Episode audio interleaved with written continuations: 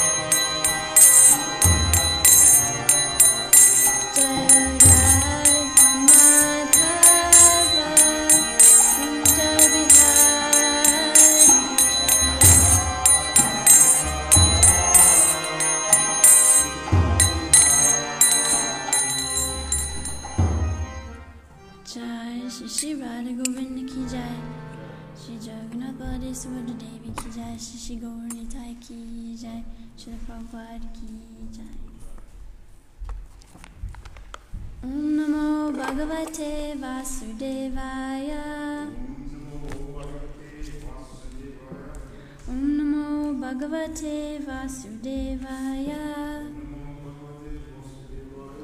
Om Namo Bhagavate Vasudevaya. Reading Srimad Bhagavatam, Canto 4, Chapter 3, Text 21.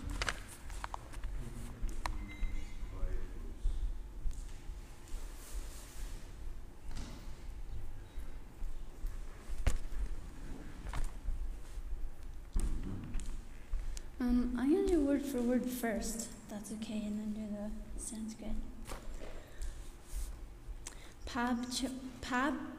Pabchamanina, burning, hrida, with a heart, atura indriya, who is distressed, samriddhi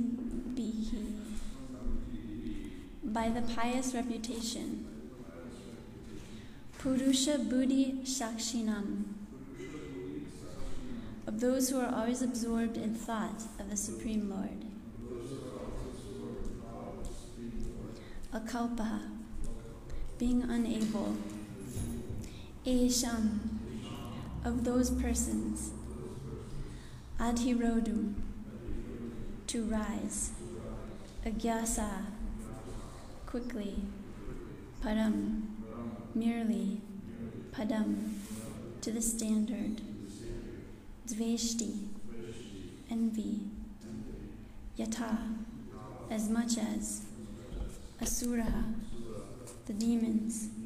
Harim, the Supreme Personality of Godhead. Papyamanena hridaturendriya.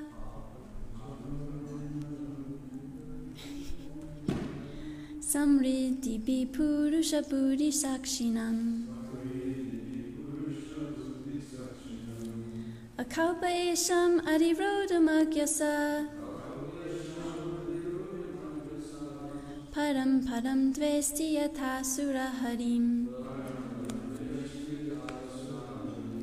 Papachamanena hridaturendriya. ृद्धिपुरुषबुधिसाक्षिणम् अकल्प एषाम् अज्ञस। परं पदं द्वेष्टि यथा सुरहरिम्। Puffer च मानेन हृदातुरिन्द्रिया समृद्धिपि पूरुषबुधिसाक्षिणम् अखौपयेषां मरि रोद्धुं च परं फरं द्वेष्टि यथा सुरहरिम्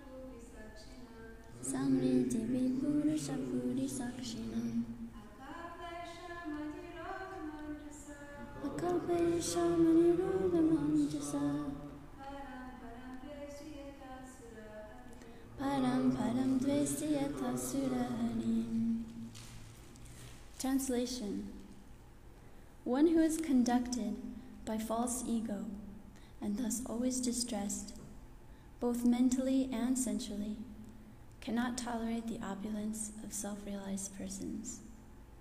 Being unable to rise to the standard of self realization, he envies such persons as much as demons envy the Supreme Personality of Godhead. Purport The real reason for the enmity between Lord Shiva and Daksha is explained here. Daksha was envious of Lord Shiva because, she, because of Shiva's high position as an incarnation of a quality of the Supreme Personality of Godhead, and because Shiva was directly in contact with the Supersoul and was therefore honored and given a better sitting place than he. There were many other reasons also.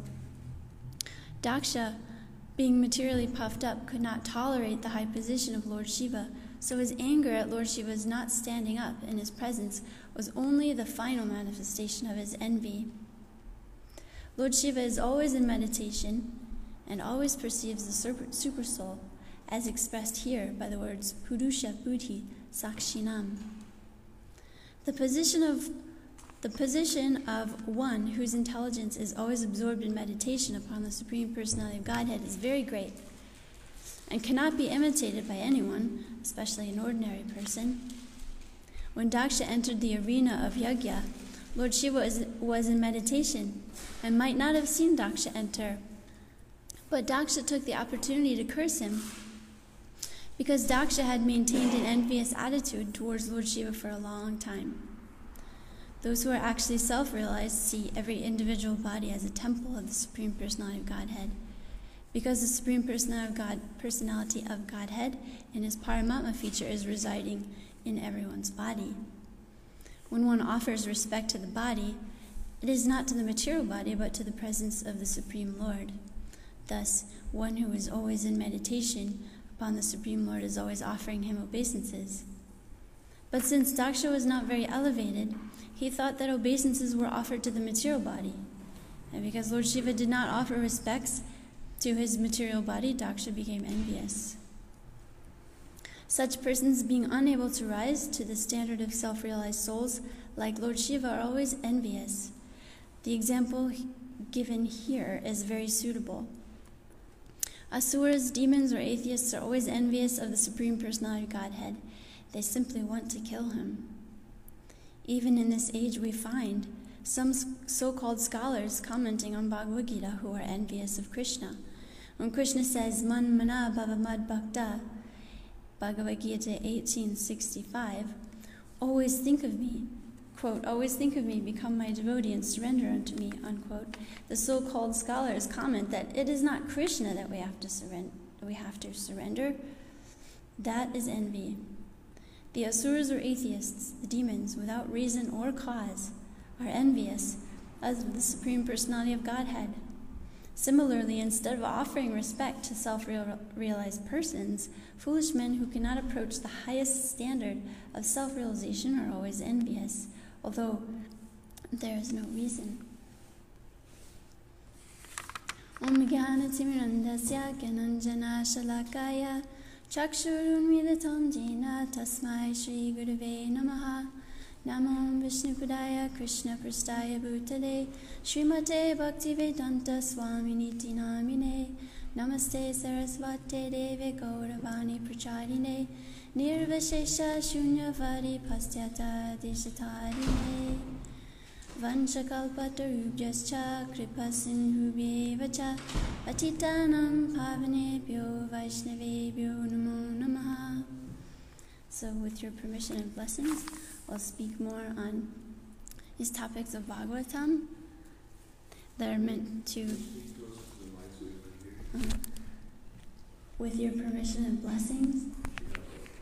Okay. We'll speak on Bhagavatam, discuss Bhagavatam, which is meant to purify us. So here we have our.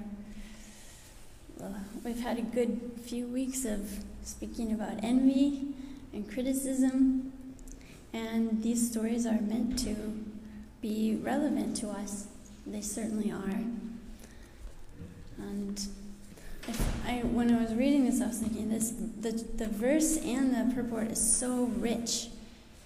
It's so full of uh, topics, little like little points that are being made in there. Every every little every sentence there's like something amazing. It's like you can unpack every every few sentences. But the gist of it is that um, mm, Daksha was envious of Lord Shiva's high position, not like not just his material high position, but what's being said is he's actually envious of his his spiritual evol- evolution, his elevation, his self-realization. Actually, envious of his self-realization. That that actually that was the valid cause or reason for Lord Shiva being uh, elevated. Someone needs to be let in the door.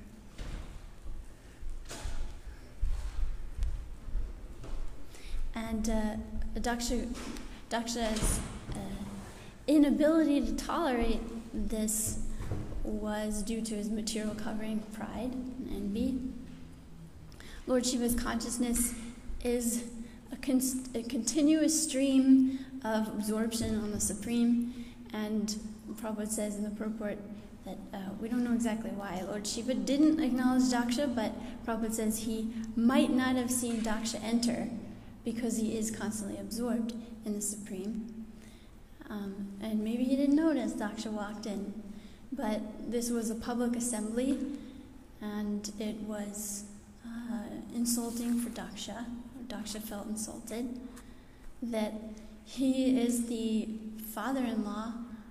He is Lord Shiva's father-in-law, so he was seeing it from a material level. I'm the father-in-law, and this is my son-in-law, and he didn't even acknowledge me when I walked into this sacrificial arena, this public setting. But the point's being made that Lord Shiva's true position, his real position, is based off of his spiritual elevation, his spiritual realization, and he is quite uh, much more elevated than Daksha, and it's showing here. It's showing here that it may not be seen at first, but at, over time we can see someone's consciousness comes out. Usually manifests in time. We start to see the reality of it. So here we're seeing Prabhupada says this is the final manifestation of Daksha's envy. But Prabhupada's justifying Lord Shiva's actions by saying that because Lord Shiva is always absorbed in the Supreme, and the Supreme is in everyone's heart, and to actually show respect to someone means to acknowledge the Supreme Lord in his heart. Then he was already showing respect to Daksha by being absorbed in the Supreme. But because Daksha doesn't know that, because Daksha doesn't have that understanding, he thought that he wasn't respecting him. So Prabhupada saying that, that, that it, it was justified. He, he, he was actually faultless. He wasn't at fault. But Daksha found fault with it because Daksha thinks, as Prabhupada saying, that to offer respect means to offer respect to the material body. And then, and then at the end of the purport, Prabhupada saying that, that although, although there is no reason, there's like he's, he's uh, uh, likening Daksha's envy towards Shiva to the demon and Asura envying the Supreme Lord, and he's saying there's really no reason for it. Why, why be envious? And, and we see in so many, so many verses, so many parts in the Bhagavad Gita where Krishna drops mention of um, do this without envy of me. Practice devotional service without envy of me, without envy for other living entities, but practice devotional service without resenting me, without envying me. And so we can see that uh, this is a, uh, an important point. It's brought up. And why is that? Well, um, Prabhupada's saying there's no reason. why are we envious of something that we can achieve? But we can't achieve it when we are envious.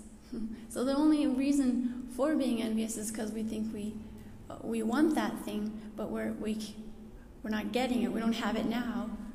But it's that envy itself that's blocking us from getting there. There's no real reason. What I, I really, I sort of took apart the, the, the verse. I just found it really fascinating. Um, the translation, the Sanskrit, that pa, Papa Chamanina is burning.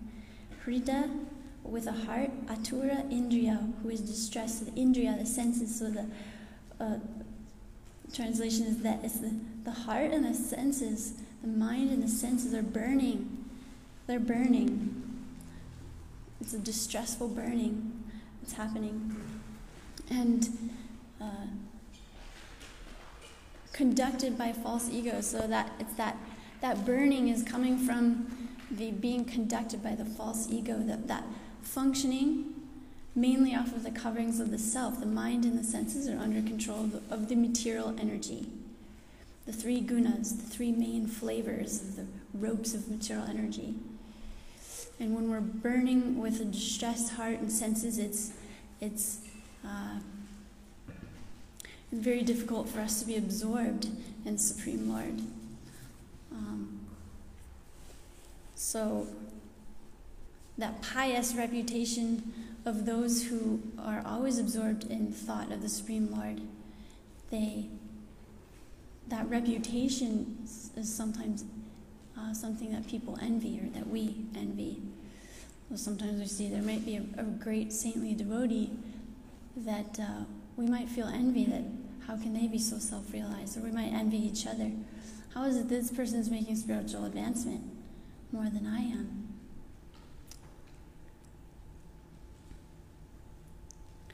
And that distress, that burning that comes from being conducted by the false ego.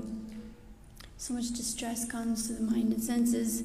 It's as if the self or the spirit soul of the self is being tossed around in that consciousness, which is in control of material energy. Unable to tolerate the opulence of self realized persons. So it's uh, I find this interesting that there's that prob- that this is Prabhupada saying Prabhupada's translation, but also in the verses, is bringing out that there is an opulence that comes from being there's an opulence of self-realization. That the opulence that's being referred to here, it's not material opulence. It's a it's an opulence of self-realization or spiritual advancement. There's so much opulence in it that that absorption in the pure self and the super self, that the super soul that Lord Shiva is constantly absorbed in, that's true opulence. That substantial satisfaction of deep joy and clarity that a person like Daksha, who's dictated by the material energy, that he may have beauty, he may have wealth, fame, renunciation, um, any of the six opulences, strength, knowledge. However, that opulence that he's not recognizing is something that he doesn't have and he can't see it. He's envious of it. He wants elevation, but he can't reach it because of pride and envy. And I found it really interesting that we actually, in the last chapter, or in the last um, canto when we read about we had we read Lord Kapila speaking to his mother that he explains the stage in which the consciousness of the living entity is attracted by the three modes of material nature is called conditioned life. The, the consciousness is actually attracted to material energy. That, that and, and Daksha is an example here and he's sort of being offered on the sacrificial fire of Bhagavatam so that we can all learn from him that his consciousness was absorbed in material energy. But when that same consciousness is attached to the Supreme Personality of Godhead, one is situated in the consciousness of liberation. So Lord Shiva's consciousness was actually attached to the Supreme Personality of Godhead. So we see those two different consciousnesses happening where we see here's Daksha, here's Lord Shiva. When one is completely cleansed of the impurities of lust and greed produced from false identification of the body as I and bodily possessions as mine, one's mind becomes purified. In that pure state, he transcends the stage of so called material happiness and distress. At that time, the soul can see himself to be transcendental to material existence and always self effulgent, never fragmented although very minute in size. In that position of self realization, which is what Lord Shiva is absorbed in, By practice of knowledge and renunciation and devotional service, one sees everything in the right perspective. He becomes indifferent to material existence, and the material influence acts less powerfully upon him. So we're seeing this is a description of the absorption that Lord Shiva is in and what comes from it. Perfection and self realization cannot be attained by any kind of yoga, any yogi, unless he engages in devotional service to the Supreme Personality of Godhead, for that is the only auspicious path. So here we see this is a description of what Lord Shiva is experiencing or absorbed in. And Prabhupada justifies it, justifies his unacknowledgement of Daksha by saying that because he's absorbed in this, he's acknowledging the existence of the Supreme in every person's heart. He's already absorbed in it. But Daksha didn't see it that way because his consciousness is absorbed in the material. And uh, Kapila explains to his mother, My devotee is always seeing the smiling face of my form with eyes like the rising morning sun. They like to see my various transcendental forms, which are all benevolent, and they also talk favorably with me. Upon seeing the charming forms of the Lord smiling and attractive and hearing his very pleasing words, the pure devotee almost loses all other consciousness. His senses are freed from all other engagements, and he becomes absorbed in devotional service. Thus, in spite of his unwillingness, he obtains liberation without separate endeavor. So, this is this is sort of uh, indicating that one can even get to the point where they're not conscious of other things. Maybe Lord Shiva, what? Like Prabhupada said, maybe maybe he was so absorbed that he didn't notice Daksha walk in. And then here, where Kapila Muni is describing to his mother, is that the pure devotee almost loses all other consciousness. And, in spite of his unwillingness, he attains liberation without separate endeavor. So, one doesn't even need to uh, endeavor for liberation, for material opulences, anything, really, because without separate endeavor, endeavor, they come. And then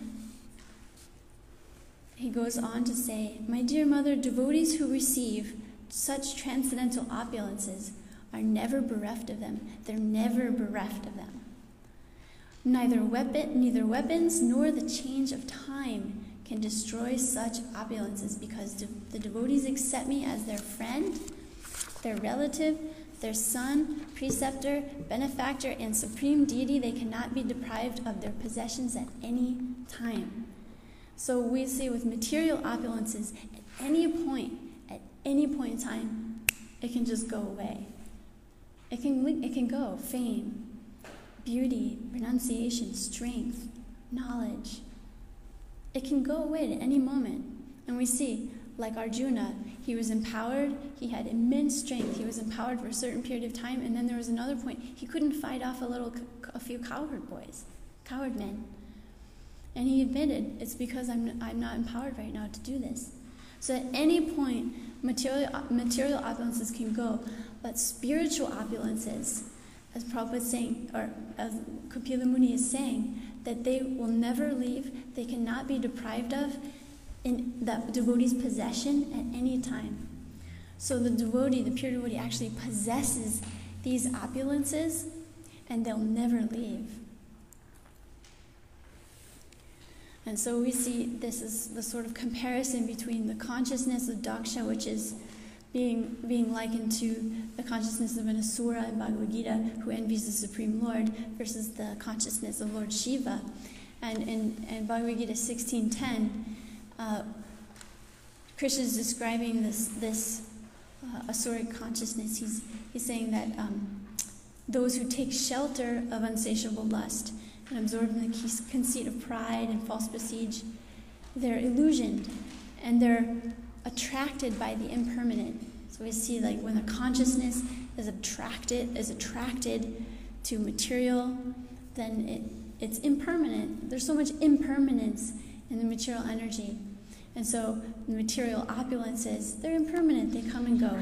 It doesn't make them bad innately, but that they're just there and they're not permanent. they're temporary.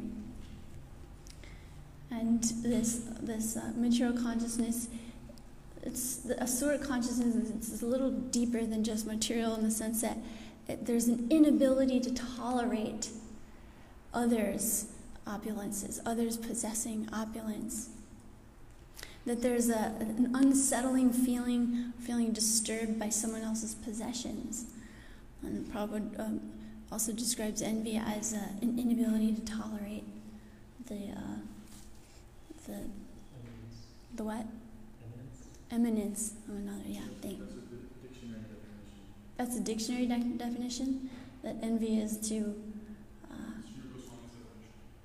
excuse me.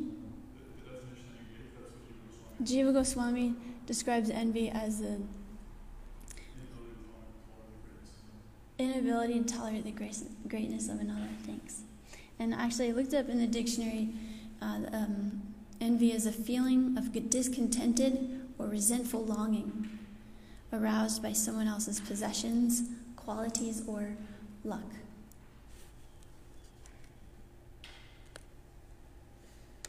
And I'll just pause, and I see that Rukmini Devi has said, I've heard that during his worship described in Srimad Bhagavatam 6 4, Daksha had reached the stage of bhava. Nevertheless, his later offense resulted in a grievous, fall down.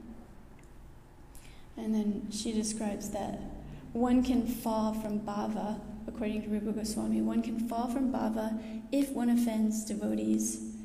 This is from Bhakti, Bhakti Rasamrita Sindhu 1354. Translation should be stated by an offense against the dearest devotee of the Lord, even real bhava will be destroyed if the offense is grave. If the offense is medium, the bhava will turn to bhava bhas. If the offense is slight, the bhava will become an inferior type. And then there's more commentary by Jiva Goswami and Vishwanath Chakrabarti Thakur's commentary, which you can find on the Facebook chat that Rukmini Devi has given. Thank you. In the comments, yeah. So, as practitioners of Bhakti Yogi, as, as yoga, as yogis ourselves, um, we are actually required to look squarely with courage, not with an undermining shame, but with courage at our own hearts, being keenly attentive to detecting symptoms, uh, blatant and subtle, of envy. And as to be a yogi means to be expert at such a thing. And we can see when we really look at ourselves that there's different symptoms of envy. And I sort of uh, thought about it myself. And um, some symptoms of envy are uh, apathy when others are suffering or being oppressed. Envy is putting others in unnecessary suffering or oppression. Envy can come out as um, constant attentiveness to and emphasis on failings and faults of others with a simultaneous lack of attentiveness to the good qualities of others. It can come out as a profuse praise of one person with the intent to negate another person. Can come out as favoring one person who gives us sense gratification, gross or subtle, and being averse to those who don't. Um, withholding beneficial wisdom or knowledge from others who are open and ready to receive it. Uh, envy comes out as feeling pleasure at seeing others suffer comes out as, as being competitive or with a desire to negate or pull or keep someone down or lower than oneself. It can come out as devaluing others. Oh, she's not as great as people think. Well, you don't know this about them. Uh, disempowering others, including your friends and your family, with disencouragement. And uh, being a yogi means being the change that you want to see. It means that when we are attentive in our own self introspective process, it takes quite a bit of courage to really see that in ourselves. And the tendency is to, feel shame when we see it.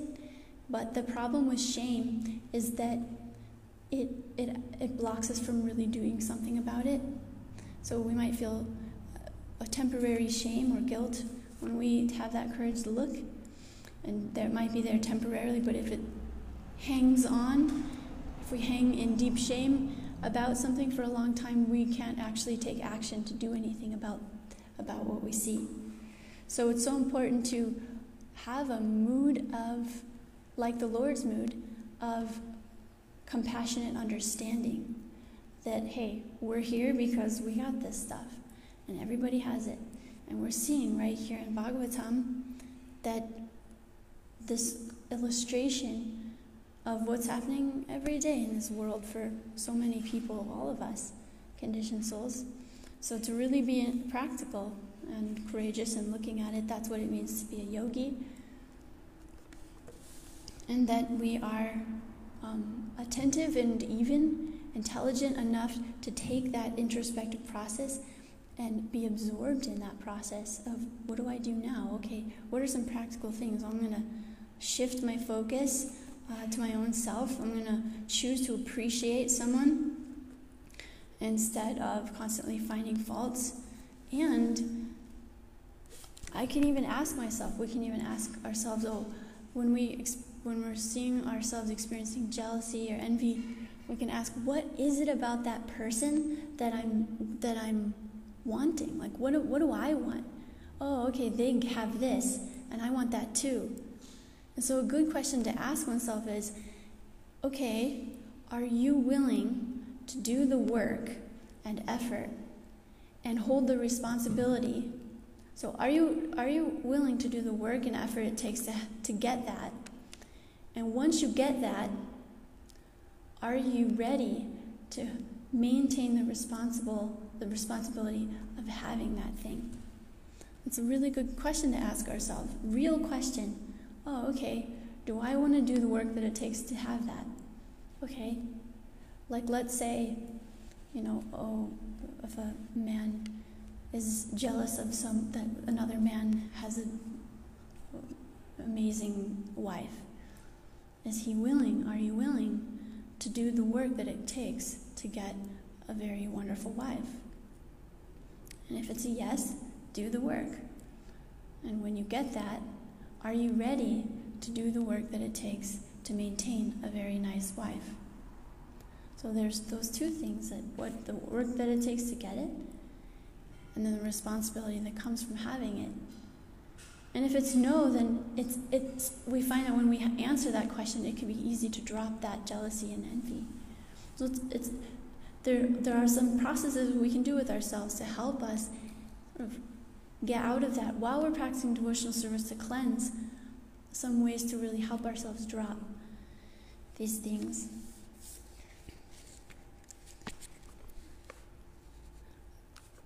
And I have more notes, but I think I'd like to stop. You know, there's so many points that are being made, like about demons envying like un- being unable to rise to the standard of self realization. We did talk about it a little bit, but then demons envying Krishna. Um, that's a whole, that's another area that we could go into. Why do people envy? Why do we envy Krishna? Why why do we do that? What's the consciousness? Um, I'll just do it briefly. Actually, I I found in the fifth canto there are prayers by Lord Shiva where he's actually praying um, to Krishna and he's saying, uh, You are the reservoir of all transcendental qualities. Although you are unlimited, you remain unmanifest to the non devotees. Specifically, why I quoted this is because he says, we cannot control the force of our anger. Therefore, when we look at material things, we cannot avoid feeling attraction or repulsion for them. But the Supreme Lord is never affected in this way, although he glances over the material world for the purpose of creating, maintaining, and destroying it, he is not affected even to the slightest degree. This is Lord Shiva who is who is also very free from the most. He is free, but it's described, we, we talked about this previously, where he's like milk that's been turned to yogurt. He's slightly touched by the material energy. Slightly. But he's saying, he's glorifying the Supreme Lord, saying, You are not affected even to the slightest degree. For persons with impure vision, the Supreme Lord's eyes appear like those of someone who indiscriminately drinks intoxicating beverages. Thus bewildered, such unintelligent persons become angry at the Supreme Lord, and due to their angry mood, the Lord Himself appears angry and very fearful. So, with that, with those, that sort of vision of envy, oh, they're so even. They're even looking at the Supreme Lord, thinking, "Oh, He's terrible. Look at that. He's just drunk." And look, he's, he's just an angry, envious God. Look at God, he's angry and envious. Well, that's seeing through the one's own uh, lenses. However, this is an illusion. When the wives of the serpent demon were agitated by the touch of the Lord's lotus feet, due to shyness, they could proceed no further in their worship of him. Yet the Lord remained unagitated by their touch, for he is equipoised in all circumstances. Therefore, who will not worship the Supreme Personality of Godhead? And Prabhupada says there is no reason to be envious of the Lord, and however, it is our own creation. So I'll just stop there. Um, I'll check in with what the devotees online said, and then I'll check in with here, you all here. Rukmini Devi says, very nice categorization of envy It can help me introspect. Like I said earlier, if you look on there, she gives Jiva Goswami's commentaries. So, does she also give Vishwanath Chakravarti Thakur's about how one can fall from bhava? And then I'll just hear from you all. Does anyone have any reflections, comments?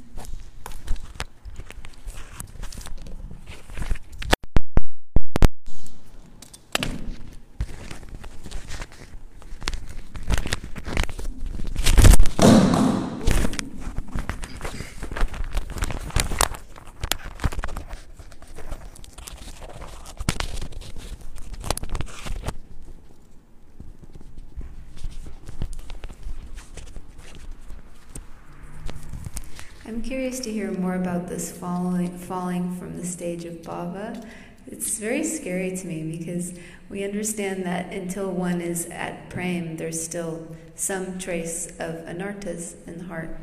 And as long as we still have anarthas, even if we are really sincere and trying, it's possible that we could make offenses. You know, it's even in, there's different levels of offenses, but we were hearing the other day how it's even offense if you don't feel joy upon seeing a devotee. That's actually an offense. Um, and, you know, that sometimes happens, even if we're really trying and we're being sincere. And like you said, we can introspect of why this is coming up for us and then try to address what's coming up for us. But still, like, if someone's on the stage of of bhava, is it any offense that they can completely fall you know, or is it like a major offense, right?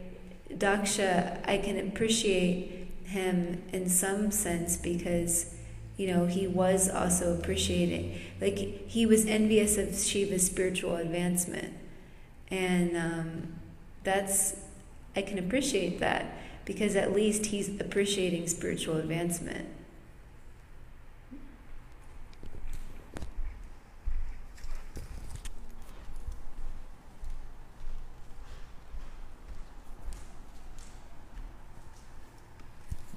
Bala Prabhuji or, or Sarvatan Prabhuji, do you have any comments on this? Because I don't have the knowledge or experience or realization. Mm, I mean, I can read. I can read the commentaries here. Well, it's interesting because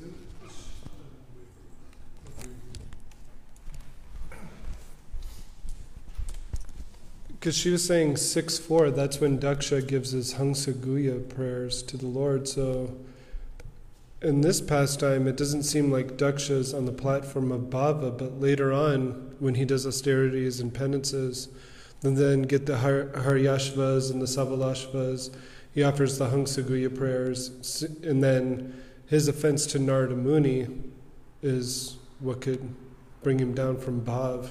Just to put that into context, 6 4, what she wrote.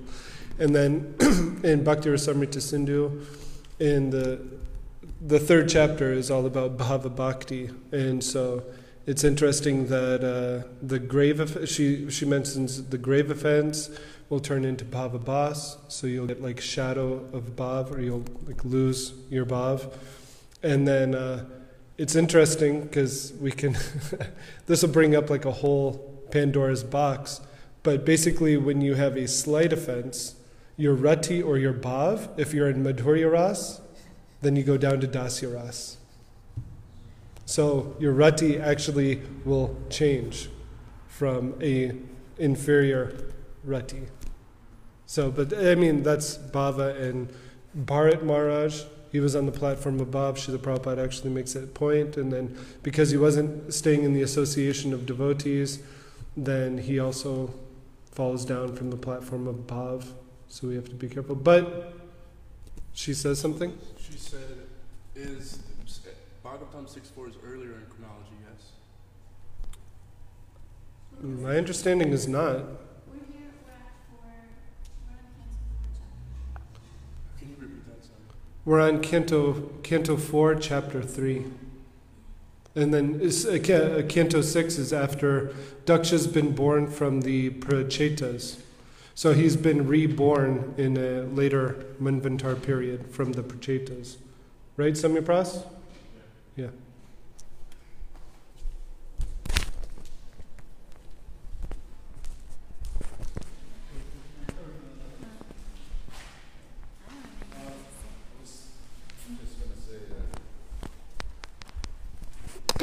I was just going to say also about Bilva Mangala Thakur. He also was in a platform of bhava, and he wasn't envious.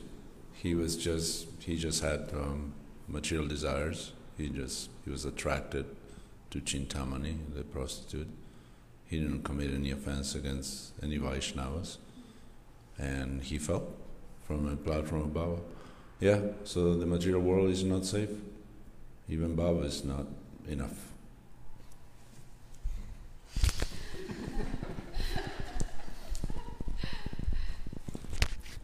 One of the things that I think Srila Prabhupada says around, uh, and if not him, then it's one of the previous acharyas, or possibly both, around Jad Bharat uh, or Bharat Maharaj's fall down is that it was due to willful neglect of his sadhana.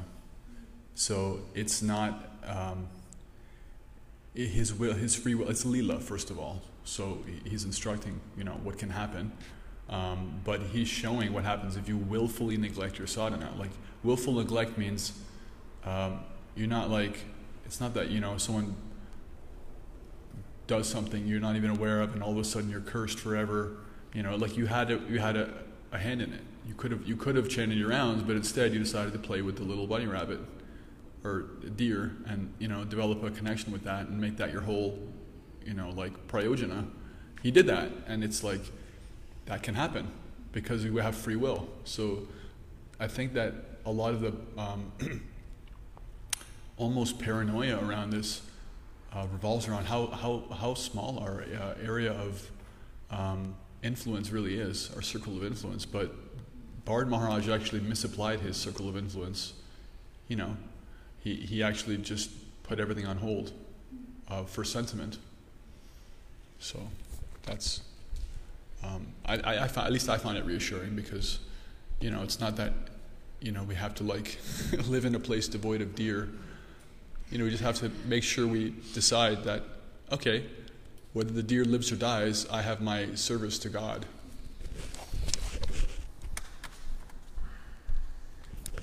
I have a question on a different point. Is that okay? So I was thinking about how you brought up uh, Purusha Buddhi Sakshinam, how Lord Shiva, you know, you're mentioning how Srila Prabhupada said that maybe Lord Shiva knew he was there, but because he was in such meditation. So I was thinking about in our day to day you know, experiences. What happens if somebody's like, oh, I, you know, I'm just going to focus on Radha Govinda, and then I'm just going to focus on the Supreme Personality of Godhead, and then the rest of the Vaishnavas, I don't have to worry about them or give any respect to them because then it's just, you know, I'm just focusing on, on Krishna.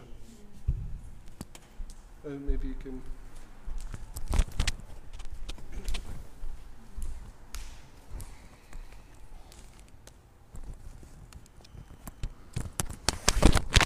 Well,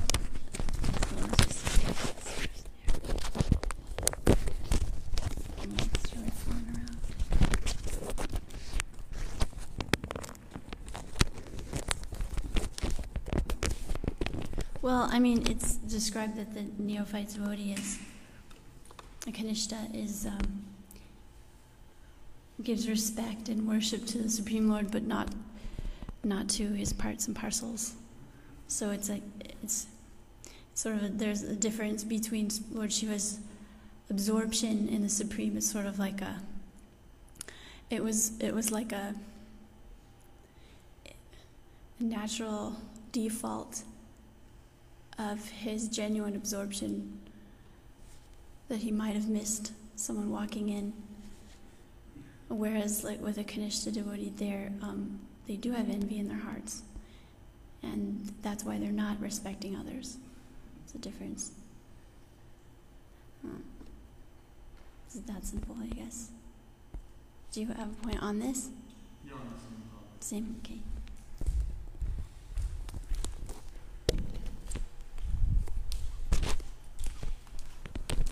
Yeah, I was thinking about this too, and um, in relation to, well, it seems to connect to the topic of um, vapu, of you know the gurus or the sadhus, uh, the pure devotees, and then you know the instruction or just the the meditation on the in the heart, like so, like a lot of times I, have heard many devotees complain before that, oh, such and such Maharaj, you know, he never gives me attention, or they may even say, my Guru Maharaj, you know, he never really talks to me.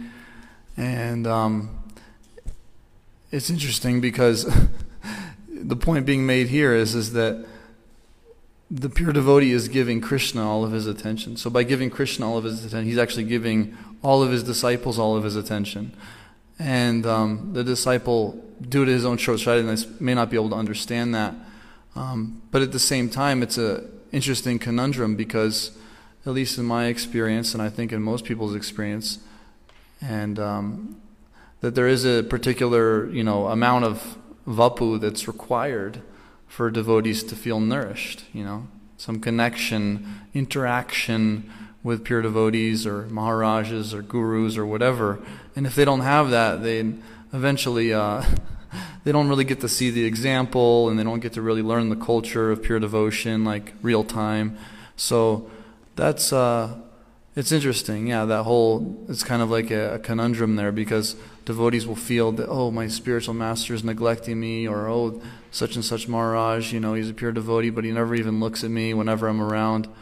But it's like it's like it just reminded me of the situation here with Lord Shiva, and um, so how do you how do you bridge that gap of you know maybe okay maybe I feel neglected because um, a pure devotee is not looking at me, and at the same time I know that he ultimately he's philosophically at least I know that he's giving all of his attention to Krishna, so therefore you know it's all he's giving his attention to me in, in one sense.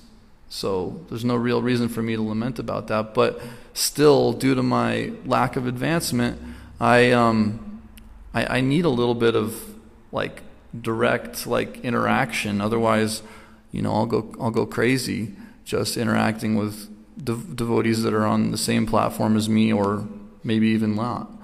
You know, or perceived. You know, I mean, it's all it's all up to perception, I guess. But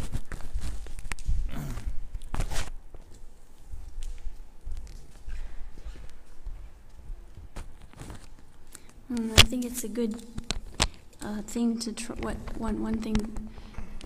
It's good to try to um, take that statement like he's he's not giving me attention, and to look at it and actually sort of do a little 180, and um, oftentimes when we when we say oh, they're not doing this for me, what it really means is is I want this. I want their attention.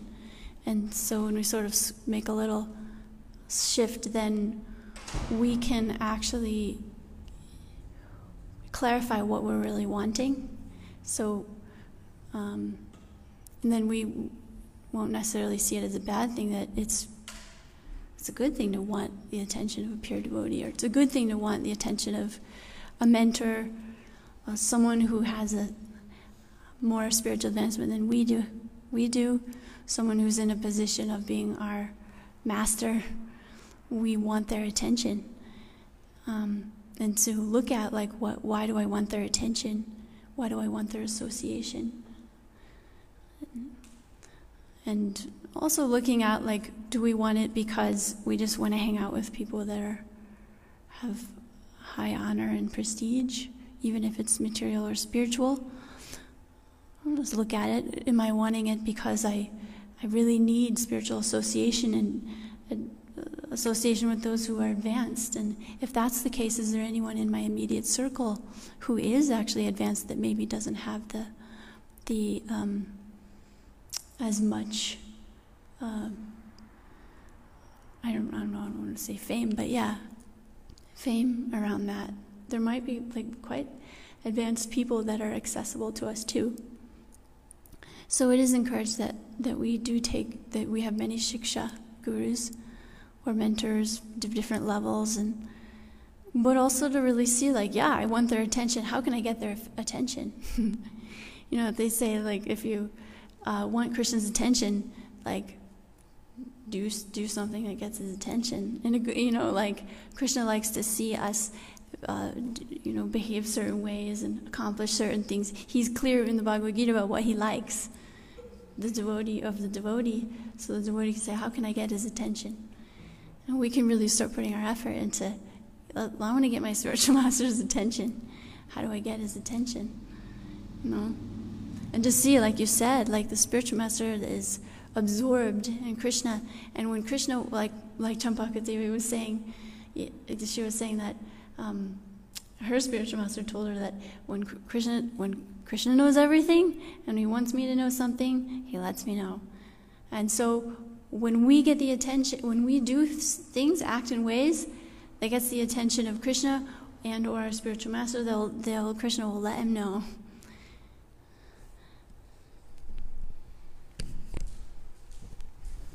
Is that okay?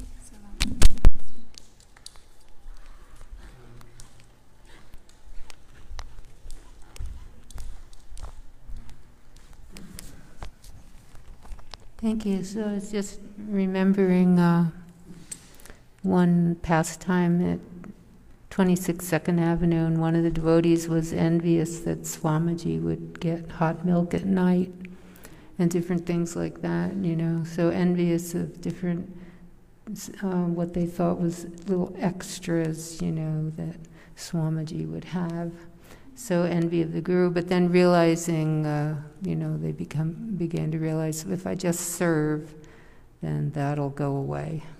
So that was like the kind of like the realization and the antidote, and they served Swamiji, and then the envy went away. Um, well, different so-called, you know, uh, perks.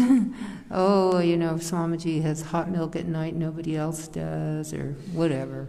So, so they just realized, you know, hey, you know, if I just do service and serve Swamiji and the devotees, then uh, gradually all this, you know, garbage goes away.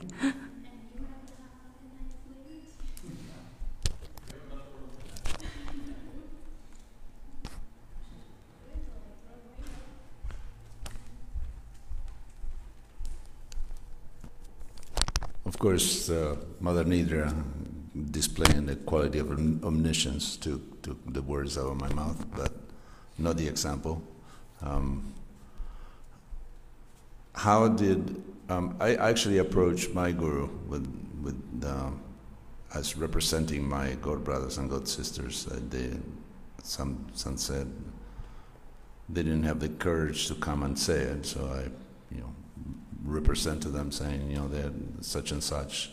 Some devotees are not getting enough attention. They think that you don't care, and so on. And he said, I do care, and I, I do acknowledge and recognize those who do significant service. And uh, this is how the gopis got the attention of Krishna. Uh, Krishna had to say, you know, I can't reciprocate with you. I, I just be satisfied with your service. So I think the, the idea of trying to get attention without investing, it's like that joke of the guy who prayed to God to win the lottery, and God showed up and said, "Okay, let's meet halfway. Buy a ticket." You know? so this is is up to us to get the attention of Krishna or the spiritual master, and it's done by service, significant service, which is different from just service. Uh, there is what you want to do for Krishna and what Krishna wants you to do for him, which they're usually very different.